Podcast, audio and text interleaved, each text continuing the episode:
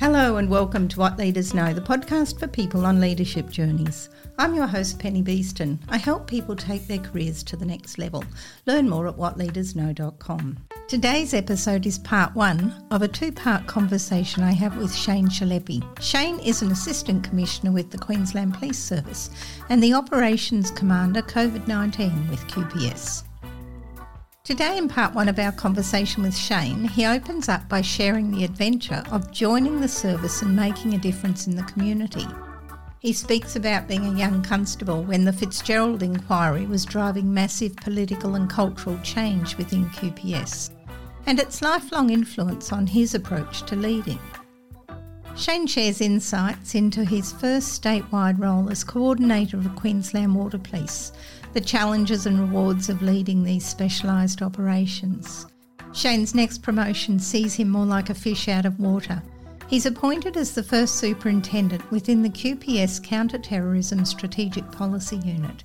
He shares the challenges of not being able to rely on the level of technical knowledge that he had in his previous role. He identifies this as one of the common pitfalls for leaders as their careers develop. And finally, in his wrap up of part one of a two part conversation, Shane speaks candidly about some of his failures and what he learned about leadership from these experiences. This conversation brings us up close and personal to active and authentic leadership and whets our appetite for part two of the conversation. Welcome, Shane. Thanks, Penny. Really pleased to be here. Shane, in season two of What Leaders Know, I ask each of my guests how has leadership changed you? Given you've been on a journey of leadership for much of your career, I'm interested in learning how leadership has changed you. Oh, thanks, Penny. Look, I think leadership has been um, just like a lifelong journey for me. Um, I think I'm forever changing. I've become a lot more comfortable with my leadership role uh, over time. I suppose one of the biggest things about leadership for me is I've become a lot more comfortable in being able to manage my own self doubt as well. And it's in these periods of self doubt in your leadership role, I think some of my best work's been done. I think leadership challenges me in different ways, but it's definitely changed me. It's, it's put a much more focus on delivering with people and through people rather than um, seeing leadership as an individual role that you hold in an organisation or a function. It's interesting that over time people move from feeling that they are leading people and people are following them to the fact that they're actually facilitating that process and, and they're on the journey with people. Uh, absolutely, Penny. I, I, I, think you've got to feel as a leader, you've got to feel comfortable in your role as a leader. You've got to understand what your role as a leader is around, you know, getting people to deliver at their highest potential for you. So many young people, when they're in school, say they want to join the police service. What's your earliest memory of wanting to join the service and what was the appeal? Uh, Penny, that's really challenging for me. I was in the construction industry before uh, joining the police service. Um, I know right through school, I just wanted to do something different every day. And I remember speaking with my parents, and they'd say to me, What do you want to do when you leave school? I'd say, I don't know, just something different every day. I considered the armed services. I had a lot of family in the armed services, but decided it wasn't for me. And I actually remember quite vividly speaking to a friend of mine. I was walking along the beach at uh, Currumbin in Brisbane, and uh, he said, "Have you ever thought about joining the police service if you want to do something different every day?" And and that was it. That was uh, that was what hooked me. You know, the police are very similar to armed services. You seem to be doing things for the community. My whole family's always been community orientated, um, so it was just a natural fit. And when you say your whole family was community oriented, can you expand on that? Yeah, look, we come up from a farming community, a small town community. My mum, you know, always was involved in the community, whether it be for the homeless, uh, yeah, the knitting club for the homeless, or whether it be, you know, the local fete or the local stores. My dad, same thing. My dad was a blue collar worker, came up in the community, but you know, he was always doing those extra things, sitting on committees, making sure that uh, you know, the community was well cared for. And it was brought into me right at a young age. I remember my dad speaking to me saying, You may be an individual, but you're a member of a community. And that stuck with me really strongly. What can you recall to be your first insight into good leadership, and how did this influence you in your early years in the service? Yeah, thanks, Penny. Um, look, when you first join the police service, I don't think you think about leadership. Um, it, it's too exciting. Um, you've got you've got to learn about these new things. You're, you're out there, you're helping people every day, whether or not you're you know, going to a, a, a crime that's been committed. Um, but really, you're, you're really overawed by the stardom of it all. I think, you know, you're helping people, you're um, catching offenders, you're, you're doing everything you see in the TV shows. I know it's a bit of a cliche, but you really do. I think the first real insight to leadership to me came around the late 80s, early 90s, which was around the time of the Fitzgerald inquiry. Uh, I joined the police service prior to the Fitzgerald inquiry, and, and can I say it's a totally different organisation to, to what it was back then. But what I saw then through really challenging times, you know, that's a, a, a real challenge on the culture. And can I say, as a young police officer um, in the service at the time of Fitzgerald, it was all new. As a young officer, you didn't see or, or hear any of, of what was portrayed on TV, and, and it just wasn't the organisation you joined to be. But what we saw at that point in time was some really good, strong leaders, people like, you know, Jim O'Sullivan, Ron Redmond, who stood up um, at a time that was a pivotal point in our organisation. I was a senior constable, acting sergeant at the time, and um, to see the strength in character of those people to lead our organisation during a period where not everyone in the organisation agreed to where it was going, it was it was tremendous. That was my first insight. I'll never forget that. So, when you look back now as a very accomplished and successful leader, and you think of those people in that time, can you talk about one specific area where you observed those key people really implementing that cultural change? Uh, definitely, Penny. Look, it was about the same time this was occurring. I was only just starting my academic learnings in leadership at the same time as well. And back then it was very much, you know, you're a style of leader, you're an autocratic style, or you're, you know, um, a very textbook approach. What what I actually saw at that time was a leadership group that realised if they didn't take the hearts and minds with them in the organisation, they risked losing the organisation. And I remember as an acting sergeant sitting in a room of very senior people who, in that time, uh, you know, you really respected and, and didn't question their leadership in any way. And I remember uh, this group of senior police come out and speak to us about what the future could look like. And it was the first time I saw a senior leader stand up and say, I actually don't know what it looks like at the end, but we're on this journey. And there was a lot of pushback in the room about, you know, you're tearing the culture of the organisation apart. And very clearly, I just can't remember the, the senior officer's name, but he stood there and said, We've lost our way. The police service has become about us, not about the community. And it was at that point I thought to myself, there's a real tackle of the culture. You've you've challenged every officer sitting in that room to say, stop thinking about yourself, think about why you joined. And that was a real strong piece of leadership, knowing that when those people walked out of the room, the senior people in that room would probably, or some of the senior people would probably attack those people. But what I what I saw uh, at the same time was those senior leaders saying this isn't going to be for everybody, and it was that uh, whole thing about you know you've got to come on this culture journey, uh, but if you don't fit in uh, to the new way we're going, we're going to respectfully recognise that you've had this long career, and we're going to help you transition somewhere else. So, is it fair to say that that has informed some of your own leadership style? Absolutely. That was my first exposure. And that was that bit around, you know, you need to have an understanding of where you're going, but you don't need to have all the answers. And I think that to me was absolute key. The other bit I thought about it was, you know, we were young constables, yet these senior police had taken the time to come and engage with us and talk to us about where they see the future of the police service going. And I thought that was critically important. Like you can't underestimate the change. We introduced academic studies, we introduced leadership studies, we we totally revamped and made it the professional police service that it is today uh, from that. That's a rich beginning to a very long leadership career. Now, I want to talk about 2004 when you were appointed as a commissioned officer and you took up the role of State Water Police Coordinator until 2008. Queensland's such a massive state. What were the challenges of stepping into your first role with statewide responsibilities? Thanks, Penny. This was a this was a really interesting time for me. Up until this point in time, I'd been a leader within a single geographic area. So one of my strengths I always uh, you know talked about was my ability to get out and speak to everyone every day.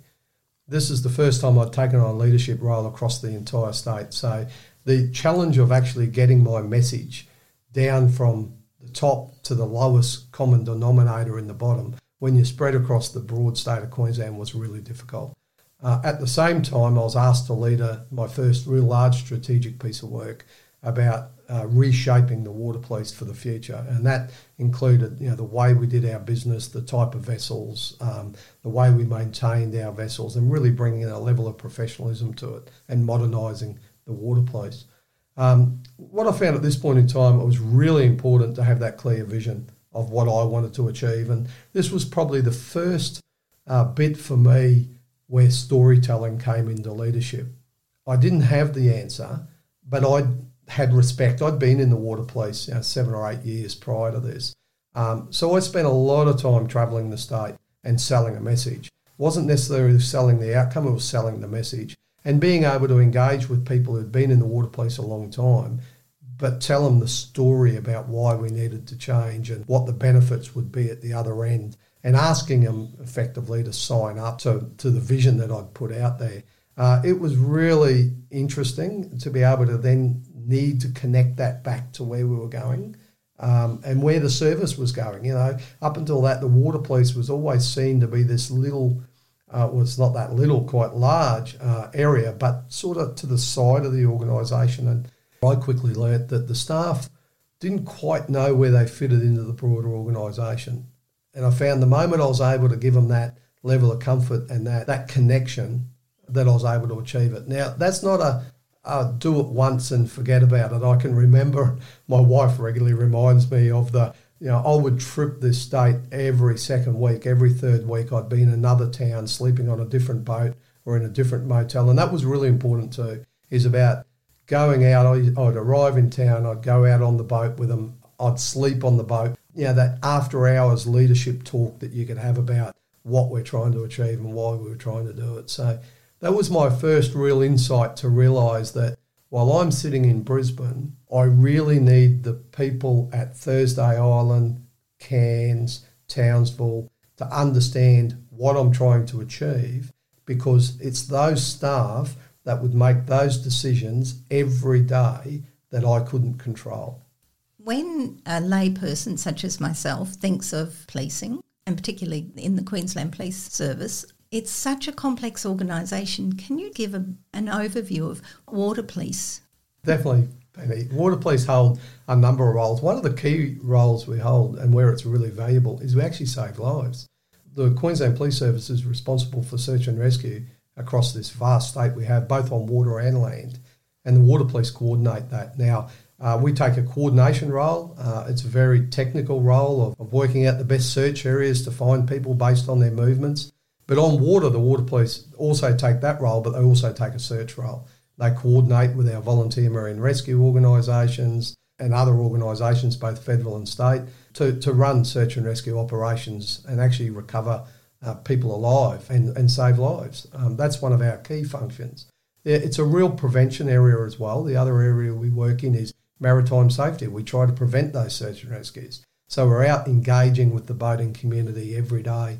We're out making sure that they meet their safety standards, that we're educating them about safety standards, so that we can keep people, just like everywhere else in the state, I suppose we keep them safe on land through our patrolling. We do the same on water. But it was one of the most rewarding areas of leadership I saw but it's also most challenging for our staff because they have to be able to make those decisions day in and day out, and you can't control that from Brisbane.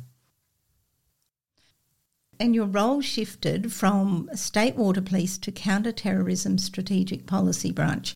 I don't know if people are generally aware of the breadth of exposure the police service provides across a leadership career.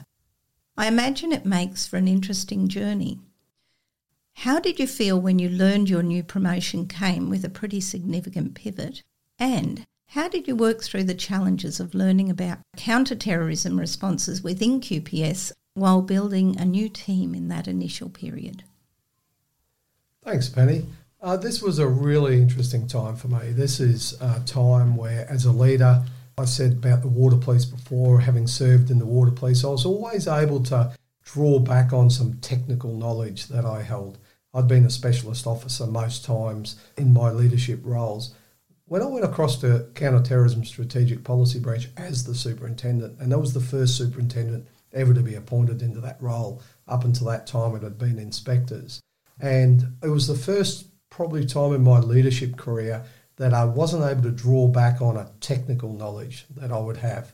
Um, and it really highlighted the need to rely on the people around you who I didn't know. I didn't know anyone in that branch when I went there. And I distinctly remember, and I tell this story a bit, after the first week with the number of acronyms that were thrown at me, both, you know, national acronyms, state acronyms, I actually remember sitting in the car park one day thinking, do I come back or do I just keep driving? so that was that first um, period of self doubt as a leader. That was that really strong period of self doubt. And I went to a, a, mentor of mine within the organisation who I, I won't name, but I remember sitting down and having a cup of tea with this person and saying, I think, you know, they were senior to me. And I said, I think you guys have made a mistake. I think you've put the wrong person in the wrong place. You've put a square peg in a round hole. And this mentor of mine said to me, No, you're missing the big picture. You've been an operational police officer, you've worked in quite strategic areas, and you're missing what you bring to the strategic policy branch, which was, you know, policy at the moment being written in isolation. What you bring to it is you bring the operational context that that policy needs to be delivered in.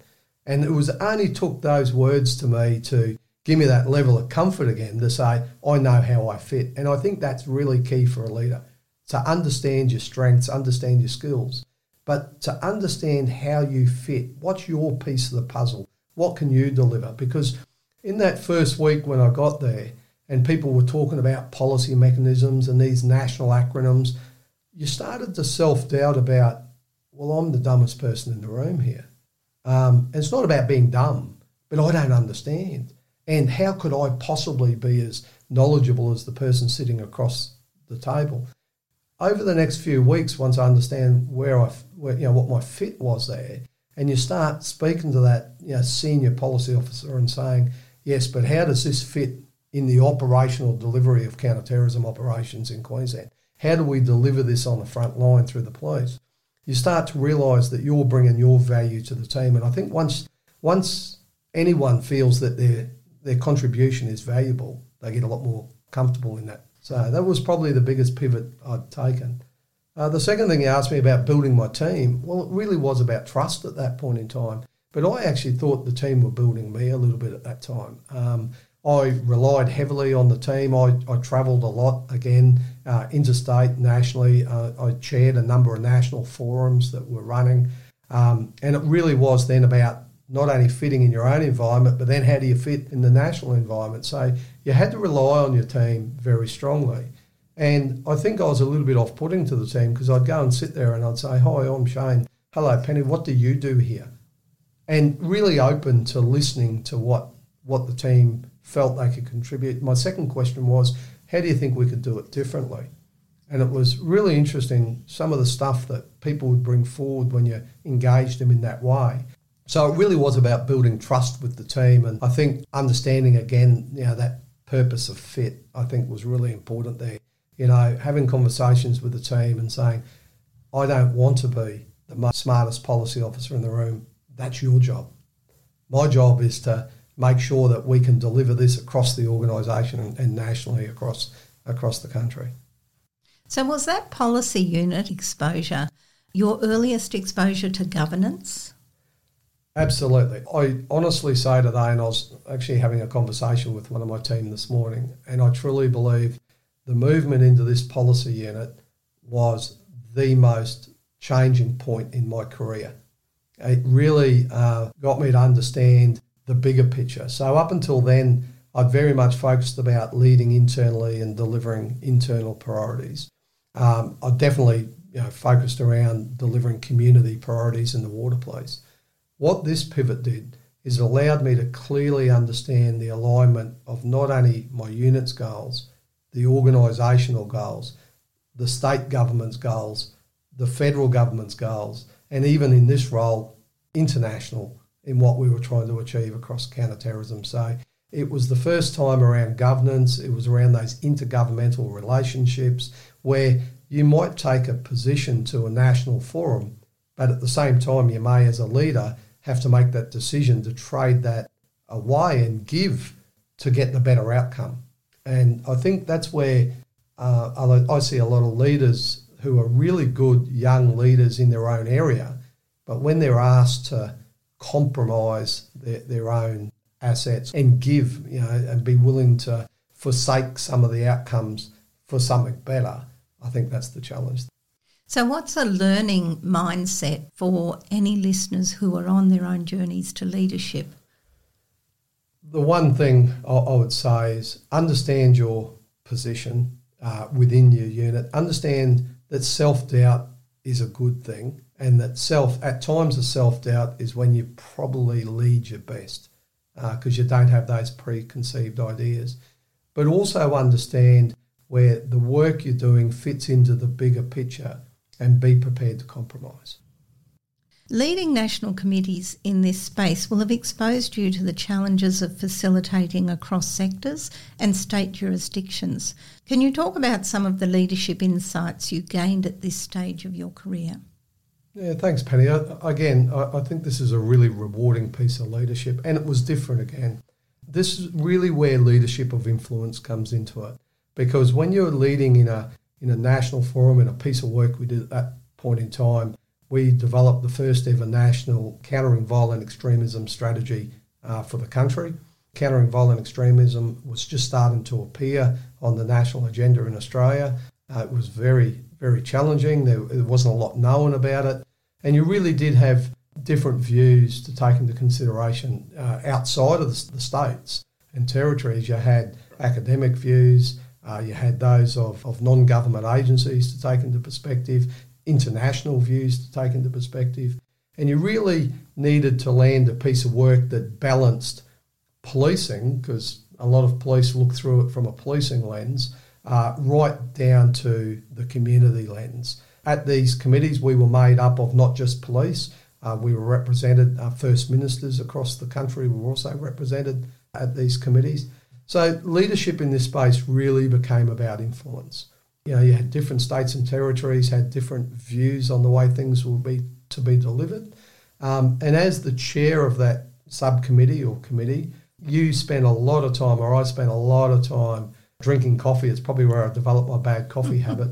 Um, drinking coffee with people and understanding their point of view, understanding what it is, what it is that they're holding on to, and, and what's negotiable and not negotiable in, in views.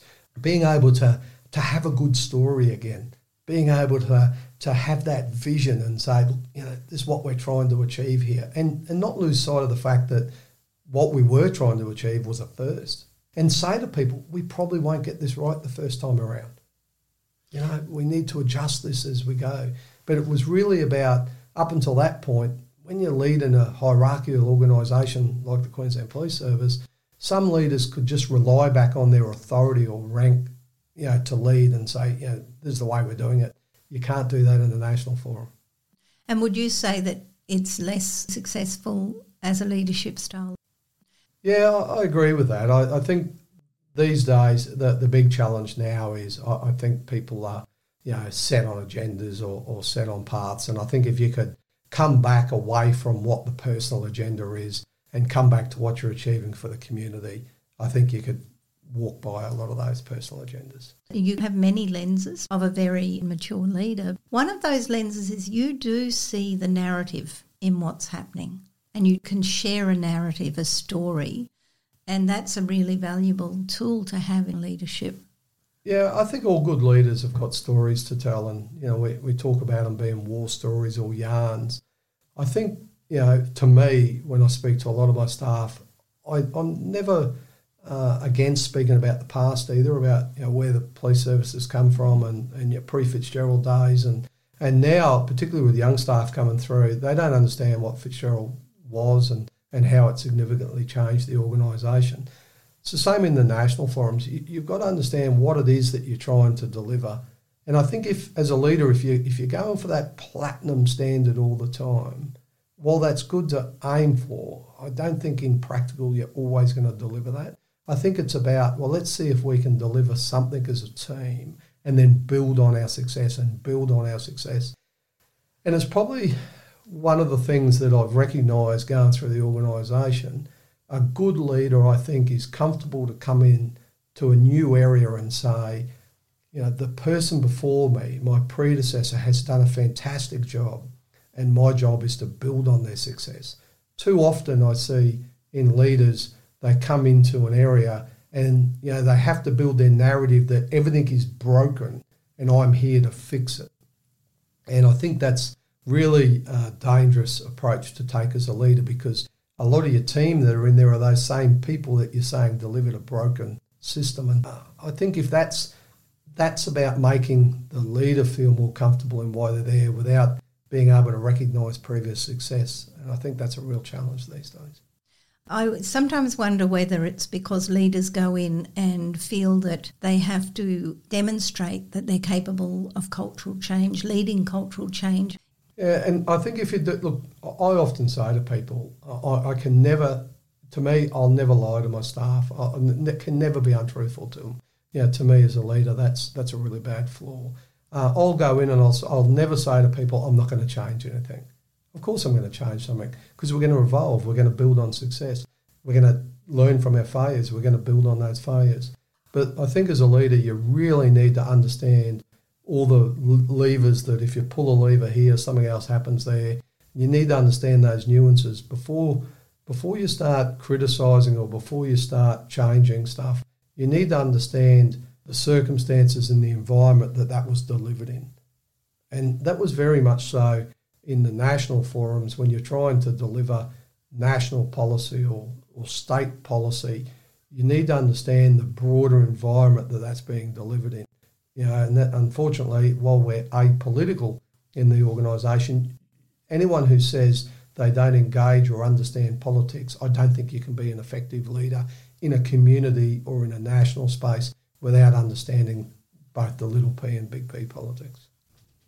And Shane, we've heard a lot about the successes and the opportunities within policing and within your career in policing, but I think it's important for those people who are on leadership journeys who are listening to learn about how failures informed your growth as a leader.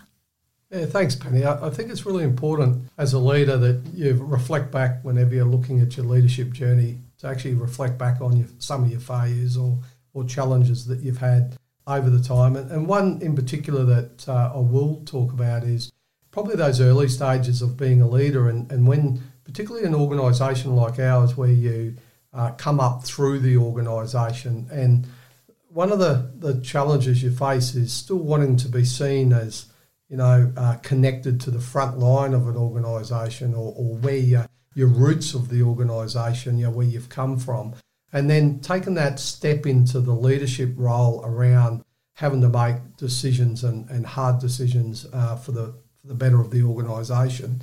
And, and that probably struck with me uh, back when I was an inspector. And, and I spoke before about being able to draw on my technical knowledge as a water police officer, uh, which was a benefit but one of the failings there was my inability to listen to, to what had changed, what was modern now, and what was what was the views of the officers now, and not being uh, sensitive to the times that had changed, and being prepared to forge ahead. So I, I would say one of my biggest failures there was relying on my own technical knowledge early on, without taking the time to understand you know, what was happening in the environment. And again, you know, I, have done that in some of my other specialist areas as well. And it's something that I always keep check on now is have I got the right picture and am I listening to the staff or am I running off my own preconceived ideas or, or my own technical knowledge? And I think that's a real key thing to look forward to. The other failure I, I would say early on. I spoke very briefly about this being prepared to engage with risk. I think my other failure early on was about avoiding risk. And I don't think that you know you can avoid risk in, in a leadership role and you really need to understand risk avoidance of risk is not a good outcome. And when I talk about risk, I'm not talking about a single risk that pops. I'm talking about the, the broader understanding what has to be done and where you need to have your focus. And as a leader, uh, the best way to avoid risk is to micromanage over top of it. And early on, it was really about this is a risky area. I've got to be in charge of that. And I've got to micromanage over top of risk. I want to avoid risk. I don't want that risk to be there anymore. And what that results in uh, for me, and I was a superintendent at the time, it actually resulted in a catastrophic outcome in my area because you took your vision away from the big picture and you're focused on a single area. So I think as a leader, you've got to be prepared to dive down into what you need to dive down into, but don't stay there too long. You know, satisfy yourself that there's adequate controls and measures in place, but get back up to where a leader should be and make sure that you're looking at the entire system and not just one area. So, uh, really, I'd say embrace your failures. There's many of them. They don't have to be big. Could be a conversation you've had and you've walked away from that conversation going, you know, I really didn't handle that situation that well. And probably one of my key learnings out of it, even today, uh, I still keep a reflection journal. Not every day, I don't keep a diary, but you know, when things don't quite go so well, you've got to find that time to sit back and reflect and say, what was my part in that in that not going so well? Shane, thank you for taking us on a journey through the early part of your leadership career in the Queensland Police Service. You're a storyteller, and through the art of narrative, you have shared vignettes that capture you across a range of roles as you build your leadership career. In each of the vignettes, you provided us with context, experience, challenges, rewards, and takeaways for others on leadership journeys. You've been so generous, and in typical mentoring manner, you have taken the time to demonstrate that a leadership journey is multifaceted, filled with opportunity, risk, challenges, and rewards. And above all of that, that leadership is a lifelong journey of learning about yourself. I'm really looking forward to part two of our conversation when you're going to take us on a journey through your senior and executive leadership roles and provide deep insights into your current and most rewarding Assistant Commissioner role as Operations Commander COVID 19 with QPS. Thank you again, Shane. Thank you, Penny. It's been great to be here. Even just talking about this today, it's been a, a good reflection back on some leadership points that you should always take time to reflect on. So, thank you, Penny. So, thanks for joining me for today's episode of What Leaders Know. You can access show notes from today's episode and you'll be able to tap into resources on my website, whatleadersknow.com. I look forward to your company next week when we'll explore part two of our conversation with Shane Chelepy. Until then, please stay safe.